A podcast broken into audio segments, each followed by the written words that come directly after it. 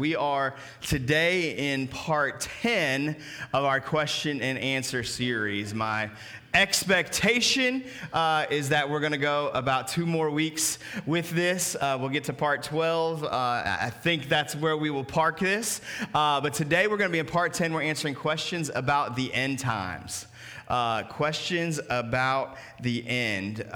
We've had a number of questions that came in, quite a few of them actually from our teenagers related to the end times. So as always, throughout this series, all these questions have been submitted by people from the church, by the way. These are not manufactured questions. We did not produce these ourselves. These are questions that you guys have submitted.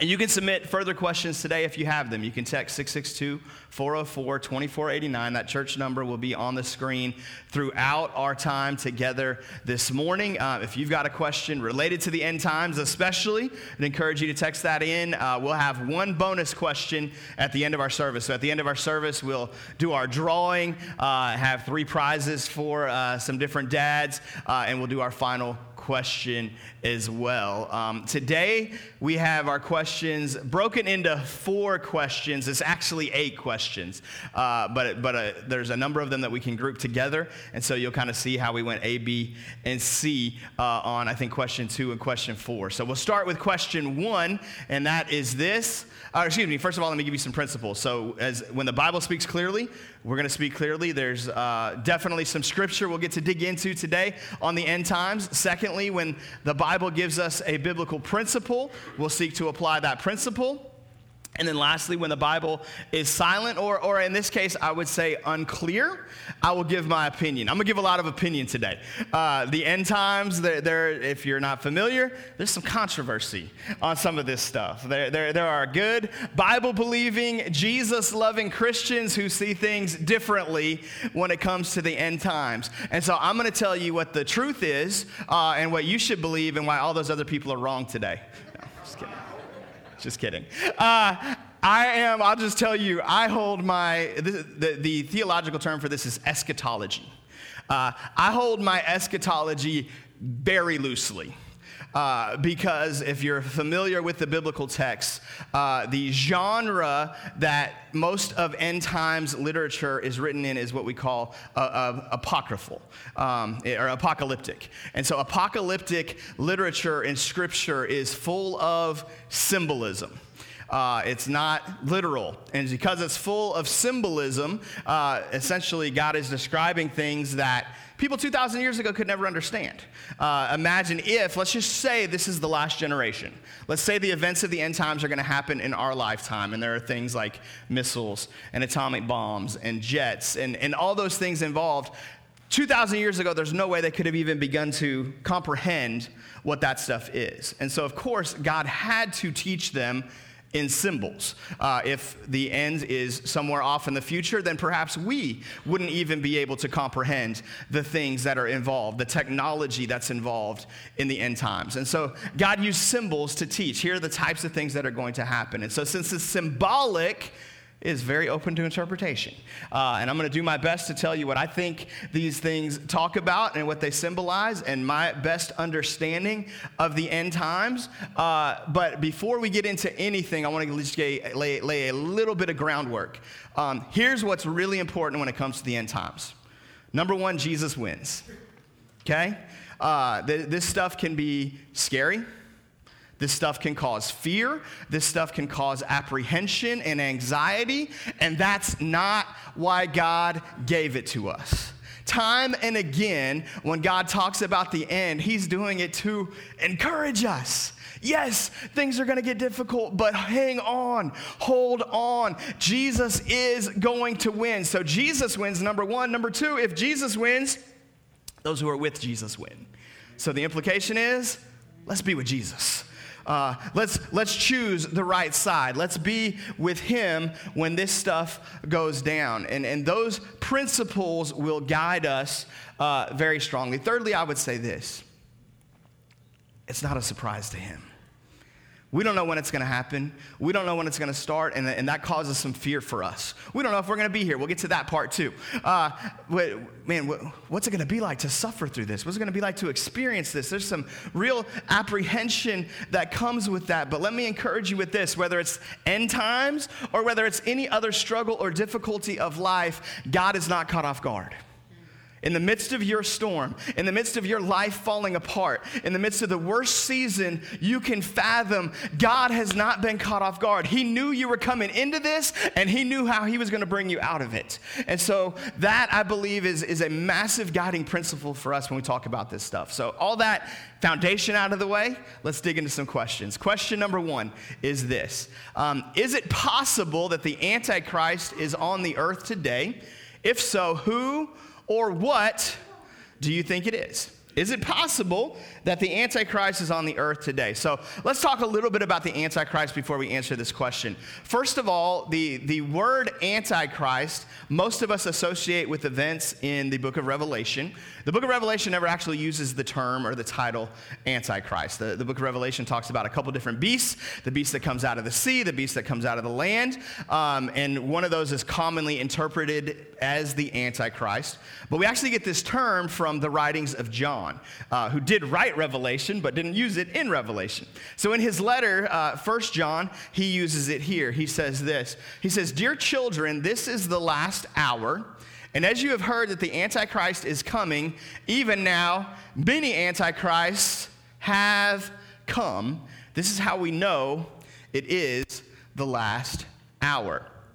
So John gives us a couple things here that we can grab a hold of. Number one, there is an Antichrist. There is one ultimately who will come. So I believe that, yes, there is an Antichrist. I believe that's why we apply it in the book of Revelation.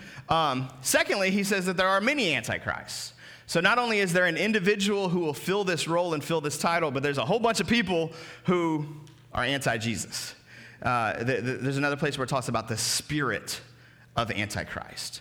And ultimately, I believe that's Satan himself, that he is the spirit of Antichrist. The Revelation teaches us that Satan will actually possess the beast, and as he executes his persecution on the church, it'll actually be Satan as possessing this individual. So yes, there is an Antichrist. I don't think it's a what. I think it is a who. So the question is it possible that they're here on earth right now? And I would say absolutely it's possible. When we look at biblical prophecy, what has to happen before Jesus can return, most of it has taken place. There are a couple of things that still have to happen before Jesus could come back. And just for the timeline's sake, the Antichrist, I believe, and what I think the Bible teaches, the Antichrist will have rule over the earth, or at least most of the earth, for 7 years. They will be a one-world global leader for 7 years before Jesus returns, and Jesus will ultimately defeat the Antichrist, overthrow the Antichrist, and begin the 1,000-year reign here on earth at the end of that. And so if we know it's close to Jesus being able to return, then it's close to the Antichrist being able to take authority. Nobody knows the hour, and nobody knows the day. So just because most of the events have been fulfilled doesn't mean as soon as the last one's done, then, hey, it immediately happens. It just means it becomes possible for those events to transpire. Here's a couple things that still have to happen. Number one, the whole world has to have heard about Jesus. And when we say the whole world, most Bible scholars, myself, interpret that as every tribe. Every language has to have heard the gospel before Jesus can return. We're not there yet, but we're getting close. That's probably going to happen sometime in the next 10 to 15 years.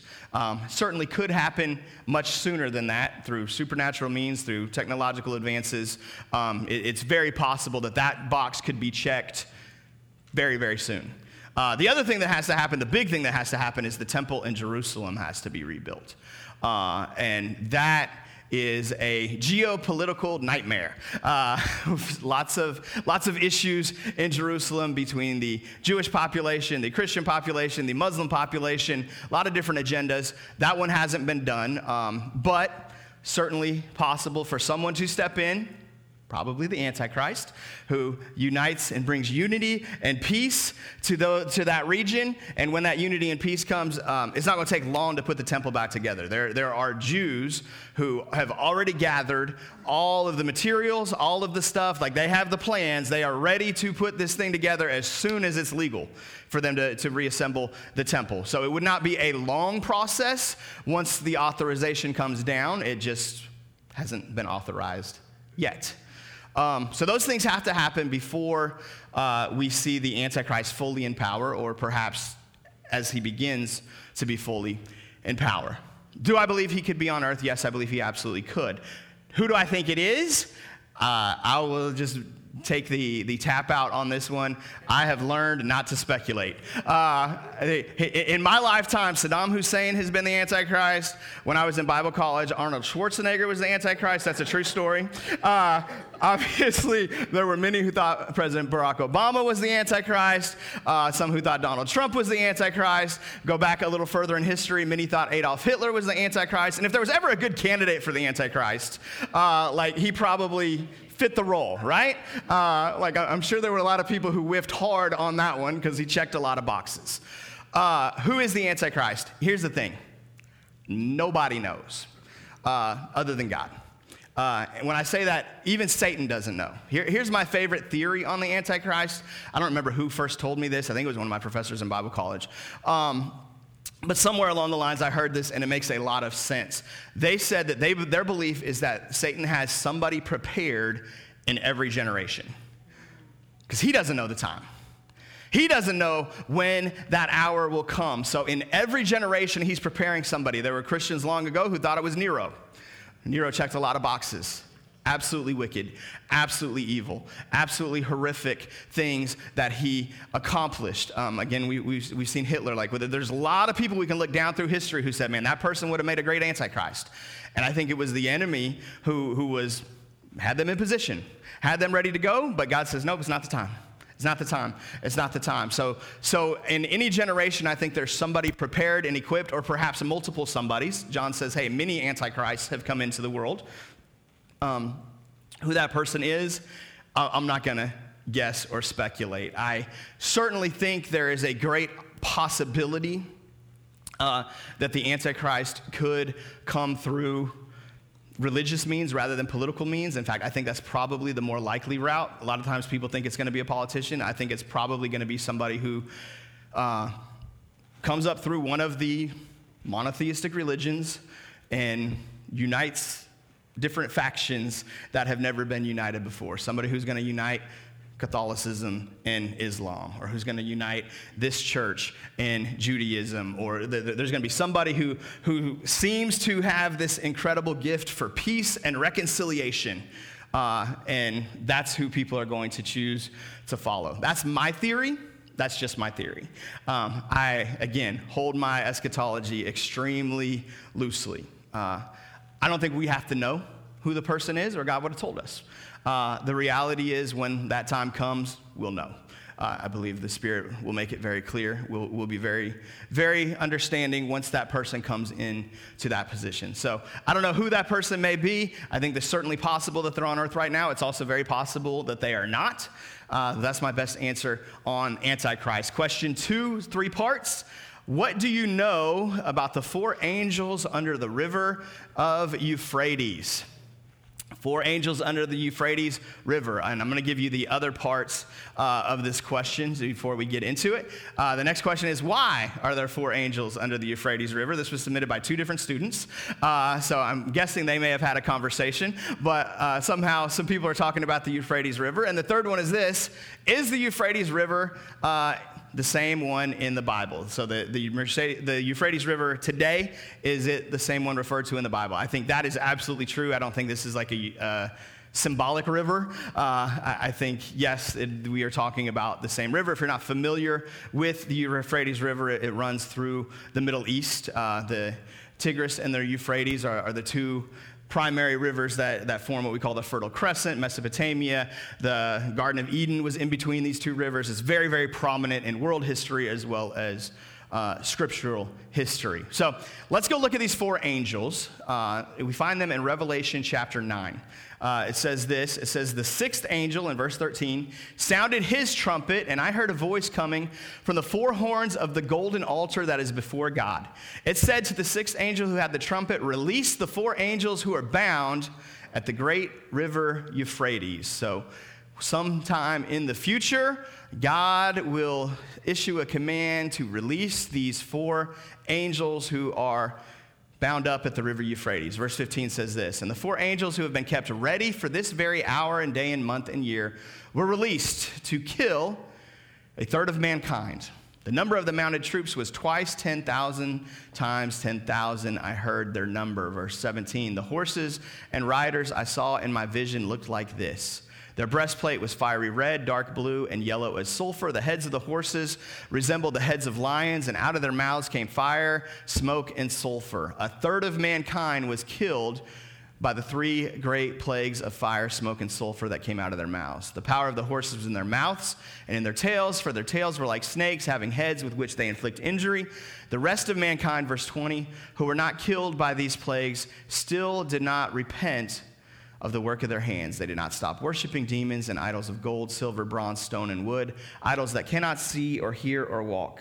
Nor did they repent of their murders, their magic arts, their sexual immorality, or their thefts. So these four angels who are bound up will be released at some point in the future to bring destruction. We're going to talk in a minute about the tribulation, but let's talk for just a second about things that happen. We see a lot of destruction in Revelation. We see a lot of horror. We see a lot of awful things. We see a lot of death, a lot of pestilence, a lot of plague, a lot of things that nobody wants to be here for. And those three things come from three different sources. There's three different things that simultaneously take place during these last days. One of them is the enemy unleashes his full wrath on the church. There's a massive persecution of the church. We'll talk about that a little bit more, but that's one piece of it. Another piece is the earth, which has been groaning for restoration from the fall. We see the climax of this groaning. We see natural disasters and destruction unlike ever before. The third piece is we see God begin to pour out his wrath on sin. And so there's three different sources of mass destruction that all crescendo together. And as these three sources of destruction crescendo together, there's a whole lot of bad stuff that goes on.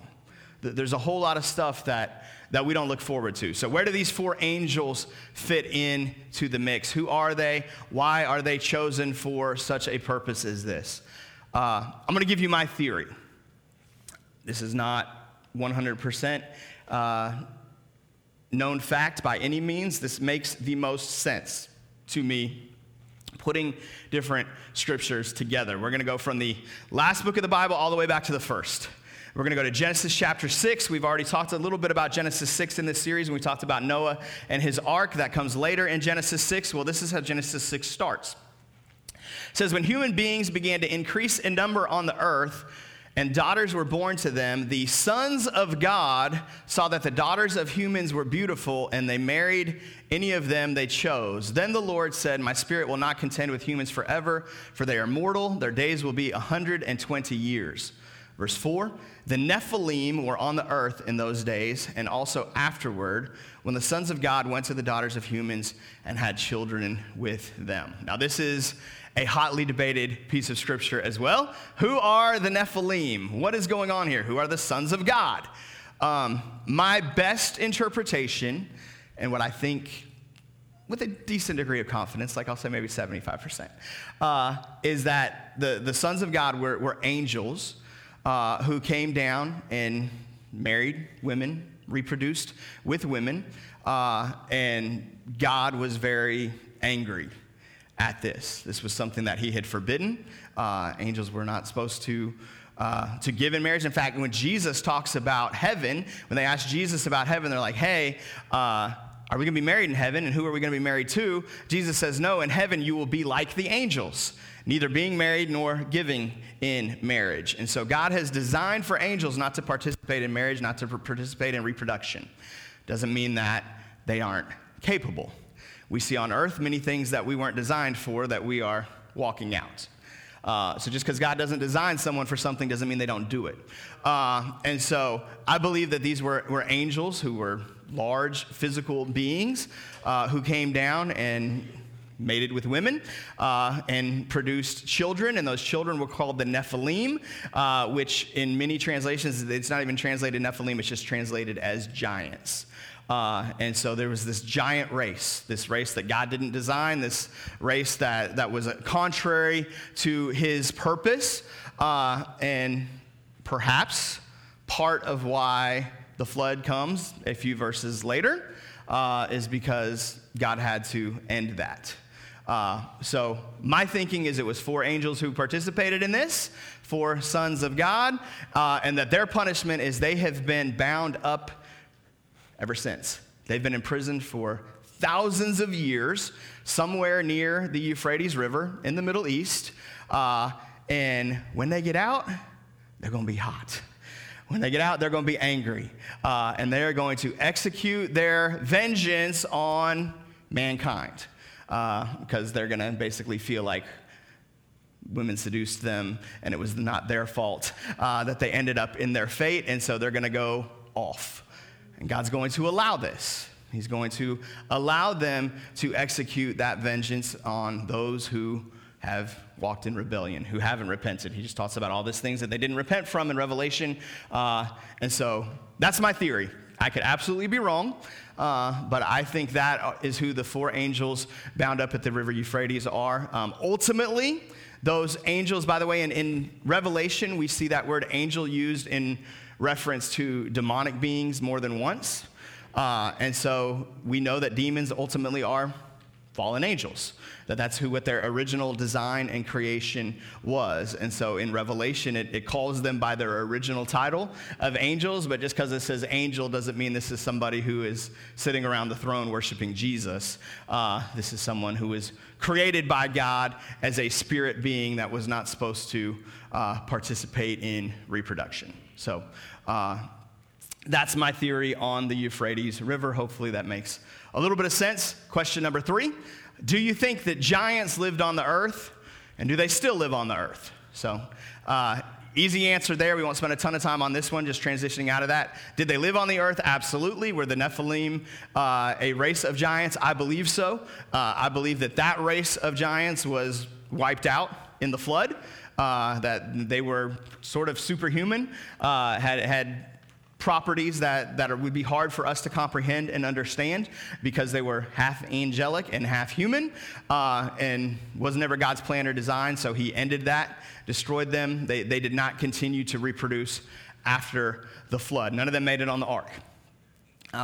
So then we have other giants, right? We know when the Israelites came to scout out Canaan and the promised land, they said, wow, there's giants in the land. They're so big, they make us look like grasshoppers.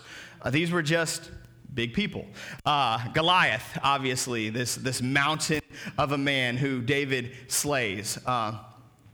Massive dude, incredibly large individual, large not just for his day and age, but even for his tribe, for the Philistines. Like he stood out above everybody else.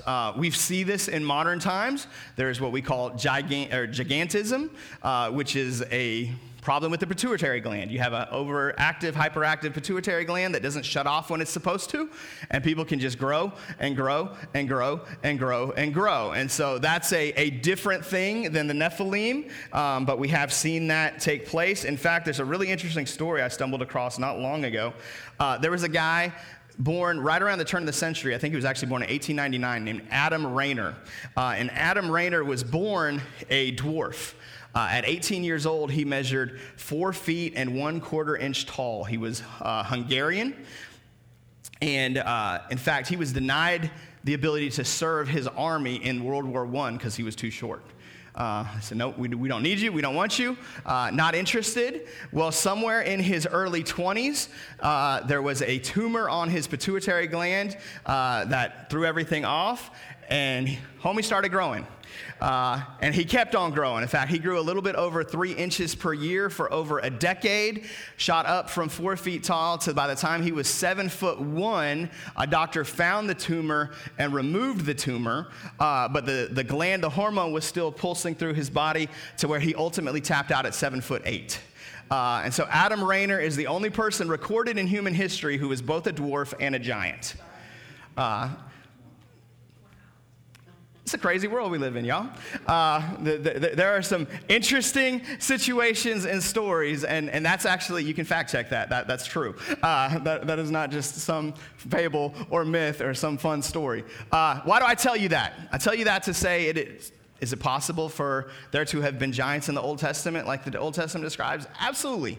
Apart from supernatural, God's power to do anything he wants, like scientifically, we've seen these things happen, and it's certainly possible that there was a gene pool, there was a certain group of people that had overactive pituitary glands, that it was a common genetic function, and that they just grew and grew and grew to the point that everybody else looked at them and felt like, hey, these are giants. So do they still live on the earth? I don't think there's a race or a tribe of giants, but there are individuals who experience gigantism.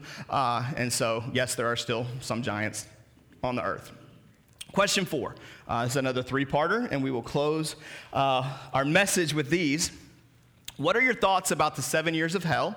4B, do you believe we will stay throughout the 7 years or what? And then part C, will the angels really kill off 1/3 with their breathing fire? And so I could have put that part C with the other angels of Euphrates part, but I think it fits even better here. What are my thoughts about the 7 years of hell? Well, this young person is talking about what we would call the tribulation.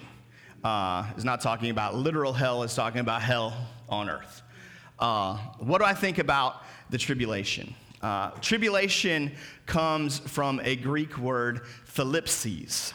Thlipsis. Thlipsis literally means a pressing together, pressure. It means, man, when there's a pressure cooker, things are pressed together. The metaphorical meaning, if you use the Strong's Concordance, is oppression, affliction, tribulation, distress. The New Testament uses this Greek word, thlipsis, a number of times. I think it's right around 20 times. And in the modern translations, like our current NIV, we only see that translated as the word tribulation one time. The old King James translates it as tribulation, I think, almost every time. So let me show you the one example in the modern translations. Revelation 7:13 puts it this way. It says, then one of the elders asked me, this is John, as he's getting a vision of heaven, a vision of eternity. He's just seen the elders in heaven who are gathered around the throne come and lay their crowns before Jesus, before the Lamb. This picture of my recognition, my title, my honor, my treasure is nothing in the presence of God. I'm yielding my crown. I'm laying down my crown at the feet of Jesus. And so then one of them who had just laid his crown at Jesus' feet asked John, he says, hey, these in white clothes, who are they and where did they come from? And I love John's answer. He says, sir, you know, like, I don't know. I'm a guest here. I'm a tourist. I don't know what's going on up here. All of this is crazy to me. If you read the book of Revelation, there's a lot that, hey, I don't know. But it's like, hey, somebody does. And John says, you're the one. And so the elder answered, he says, these are they who have come out of the great tribulation. They have washed their robes and have made them white in the blood of the Lamb. Therefore, verse 15, they are before the throne of God, and they serve him day and night in his temple. He who sits on the throne will shelter them with his presence. Listen to this. Need some encouragement as we talk about end times. Never again will they hunger. Never again will they thirst. The sun will not beat down on them, nor will any scorching heat. Shout out to everybody who was at the music festival yesterday. Verse 17, for the Lamb at the center of the throne will be their shepherd. He will lead them to springs of living water, and God will wipe away every tear from their eyes. That promise about every tear being wiped away, it pops up again in Revelation 21, but we see it here in Revelation 7. So there's people in heaven in the future around God's throne, dressed in a special white robe of honor, because they're the ones who suffered in the Great Tribulation. The tribulation is again sort of like Antichrist. It's a word that we see pop up here, and then we apply it to other events that we think this is what it's describing. And I think we do that accurately, by the way, but I want to make sure that we leave room for, hey, we could be way, way off on this. What we believe is that the tribulation is the 7-year period of the reign of the Antichrist, that the first 3.5 years of the tribulation will be rough, but maybe not historically rough. There will be some tense of peace and unity and harmony that this individual has brought in. Then at the halfway mark, 3.5 years into the Antichrist reign, we're going to have what we call the abomination of desolation. The Antichrist is going to do something so awful, so horrific, so demonic that the Jews immediately recognize this isn't him. At this point, they thought he was the Messiah.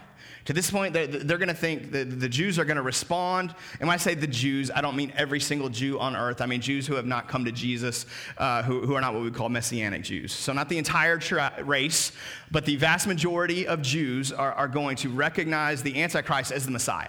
This is it. He's the one we've been waiting for. Halfway into his reign, he's going to do something where they say, whoa, we were wrong. He is absolutely not. It's going to be so clear, so black and white that he's not the Messiah, that they're going to turn against him.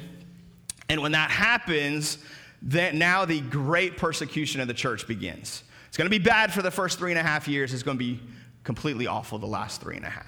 Once the Antichrist is fully revealed that this is him. And so we call that the tribulation. The question of the tribulation that the church often wrestles with is, are we going to be here? So they asked me, hey, what do you think about the 7 years? They even asked in part B, are we going to be here? The answer to that question is a very confident, I don't know. There are certainly scriptures that suggest we will not. There are certainly scriptures that suggest that we will. My belief is this: prepare for the worst and hope for the best. If God sees fit to allow his people to be here during the tribulation, this is the God who poured out 10 plagues on Egypt and protected his people while the plagues were poured out, okay? So some people will say, well, God didn't create his people for suffering, so we're not going to be here. I don't think that verse or that statement specifically is enough to say we won't be here, because we've seen God pour out his wrath and protect his people. He is absolutely capable of doing that. Are we created for wrath? Absolutely not. I don't believe the portion of the tribulation that is God pouring out his wrath, I don't think that it's going to come on the church. I believe the church will be protected from that. Now, there are two other portions of the tribulation that whoever's here, they're going to suffer through. Why? Are there people honored in heaven for having suffered through the tribulation? Because it's not going to be fun. Because it's going to be a very difficult season for those who are here. So there's two different theories about who those people are. Theory one is, it's us. It's the church. It's whoever happens to exist when the tribulation starts, that we would go through it. Theory two, the pre-trib rapture theory, is that the church that is here at the time will be raptured, will be rescued, will be taken up out of the world when the tribulation begins, or some would say at the abomination that causes desolation, so either halfway through or at the beginning. That's called the mid-trib rapture theory, so that we wouldn't be here for the worst of it. And so that those who are in those white robes in heaven are those who actually come to Jesus during the tribulation, that there are going to be a number of people, specifically but not exclusively Jews, after the abomination that causes desolation, that they realize we missed the Messiah. He came, and we missed him. And they're going to give their heart to Jesus in droves. There's going to be this massive end times revival of people who recognize that, hey, man, this is exactly what the Bible was talking about. This thing that we wrote off, this thing that we ignored, this thing that we mocked, this thing that we rolled our eyes at, it was actually true the whole time. And those people are going to give their lives to Jesus in droves, and they're the ones who are going to have to suffer through the tribulation. I don't know. I know the denomination that we're affiliated with, the Assemblies of God, they're very, very strong and firm in the pre-tribulation rapture belief, and I honor that, and I respect that. And if you're a pre-trib rapture person, I'm not here to talk you out of your beliefs. If you're a post-trib rapture person, I'm not really here to talk you out of your beliefs either. Ultimately, I don't think it matters. I think our job is to worship Jesus. Our job is to honor Jesus. Our job is to hold fast to Jesus. We've seen massive persecutions of the church in the past that were not end times. I absolutely believe we could suffer through and experience a massive persecution that's not even the tribulation. I don't think God promises he's going to rescue us from every hard thing. In fact, I know he doesn't. He says in John 16, he says, I've told you these things so that in me you may have peace. In this world, he says, you will have trouble. That word trouble is the Greek word kniphsis. It's the same word translated as tribulation. It says, in this world, you will have tribulation. Not you might, not a certain generation of Christians that we're going to experience hard times. I think all of us in this room have known Jesus long enough, we could say, yeah, there have been some hard times. Yeah, there have been some difficulties. Yeah, there have been some things that I wish I didn't have to go through. And the reality is it could get worse. It could be more difficult. These things are here not to discourage us and not to scare us. Jesus says, I've told you these things. Why? So that in me you may have peace. Your peace can't be founded in circumstances. Your peace can't be founded in politics. Your peace can't be founded in government. Your peace can't be founded in red, white, and blue, the United States, or the Constitution. And I know for some of us that may mess up your theology a little bit, but none of those things are guaranteed to be here at the end. You know what's guaranteed to be here? The Spirit of God and Jesus Christ. And if we root our peace in our economy, if we root it in our checking account, if we root our peace in our prosperity, there is a great possibility that our peace will be removed. So where do we find our peace? We find our peace in Jesus Christ and in Jesus alone. None of the rest of this is guaranteed. I hope and pray that we prosper for the rest of our lives. I hope and pray that our country turns its heart to Jesus and begins to deal with some of the stuff that we're seeing that shouldn't belong. I hope and pray that things get better and not worse. I've got 3 kids. I don't want things to get worse for them. And I believe it's possible, by the way. I believe that God answers the prayers of the saints. And I believe that if God's people will turn our hearts to him, there is great potential. But I can't promise you it'll never be tough. I can't promise you it'll never be difficult. I can't promise you you'll never experience trouble or tribulation, whether that's the tribulation or not. Let's go ahead and put those last 3 parts of that question up there for me. I want to make sure that I answered all 3 of them. I know the first question is, what do I make of the 7 years of hell, the tribulation? The second question is, are we going to be here for the tribulation? And then the third part of it, had something to do. I'll just grab it off my notes. I never use my notes anymore, thanks to the confidence monitor. The media team's so good. Let me grab it right here. Okay. Will the angels really kill off 1/3 with their breathing fire? I think the answer to that is yes. I know that may not actually be breathing fire. The breathing fire may be symbolic of something. That could be a disease. That could be any number of things. It could be a weapon. It could be an atomic attack. Like there's a lot of things that the breathing fire could be. But as far as 1/3 of the population dying off, I think that's what's going to happen. I think that's the reality. That those who were here at that point in time, it's not going to be a fun place to be. There's going to be a lot of weeping, a lot of gnashing of teeth, which makes the comparison that the young person made to calling it the 7 years of hell fairly accurate. It's going to be 7 years of hell on earth. Do I want to be here for it? No, I'm good. I'd prefer not to experience that. But if God sees fit for me to be here, then he's got a purpose for me while I'm here. If God sees fit to allow his church to experience that, then it is because we are called to be the light. We are called to be salt. We are called to minister to the hurting, to the devastated. We are called to share Jesus. And so it's up to God if we're going to be here or not, whether it's our generation or not. I don't know the answer to those questions. But I know this. In Jesus, we can have hope. We don't have to be afraid of these events. Doesn't mean we look forward to them. Doesn't mean we got to be like the masochistic church and be like, yes, bring it on, Satan. I think that's foolish. I'm not looking forward to that myself if we experience it. But we serve a God who is for us and who is with us. His promise is he will never leave us and he will never forsake us. So if he leaves his church here during the tribulation, and I'm not saying he will, But if he does, know this, he's here with us. He's suffering with us. He's going through it with us, and we're going to see the other side. And we will one day be dressed in white. We will be honored in heaven if we're the generation that walks through that and experiences that. And if not, we're going to honor another generation and celebrate them for holding fast to Jesus in the midst of the most difficult season. Would you pray with me?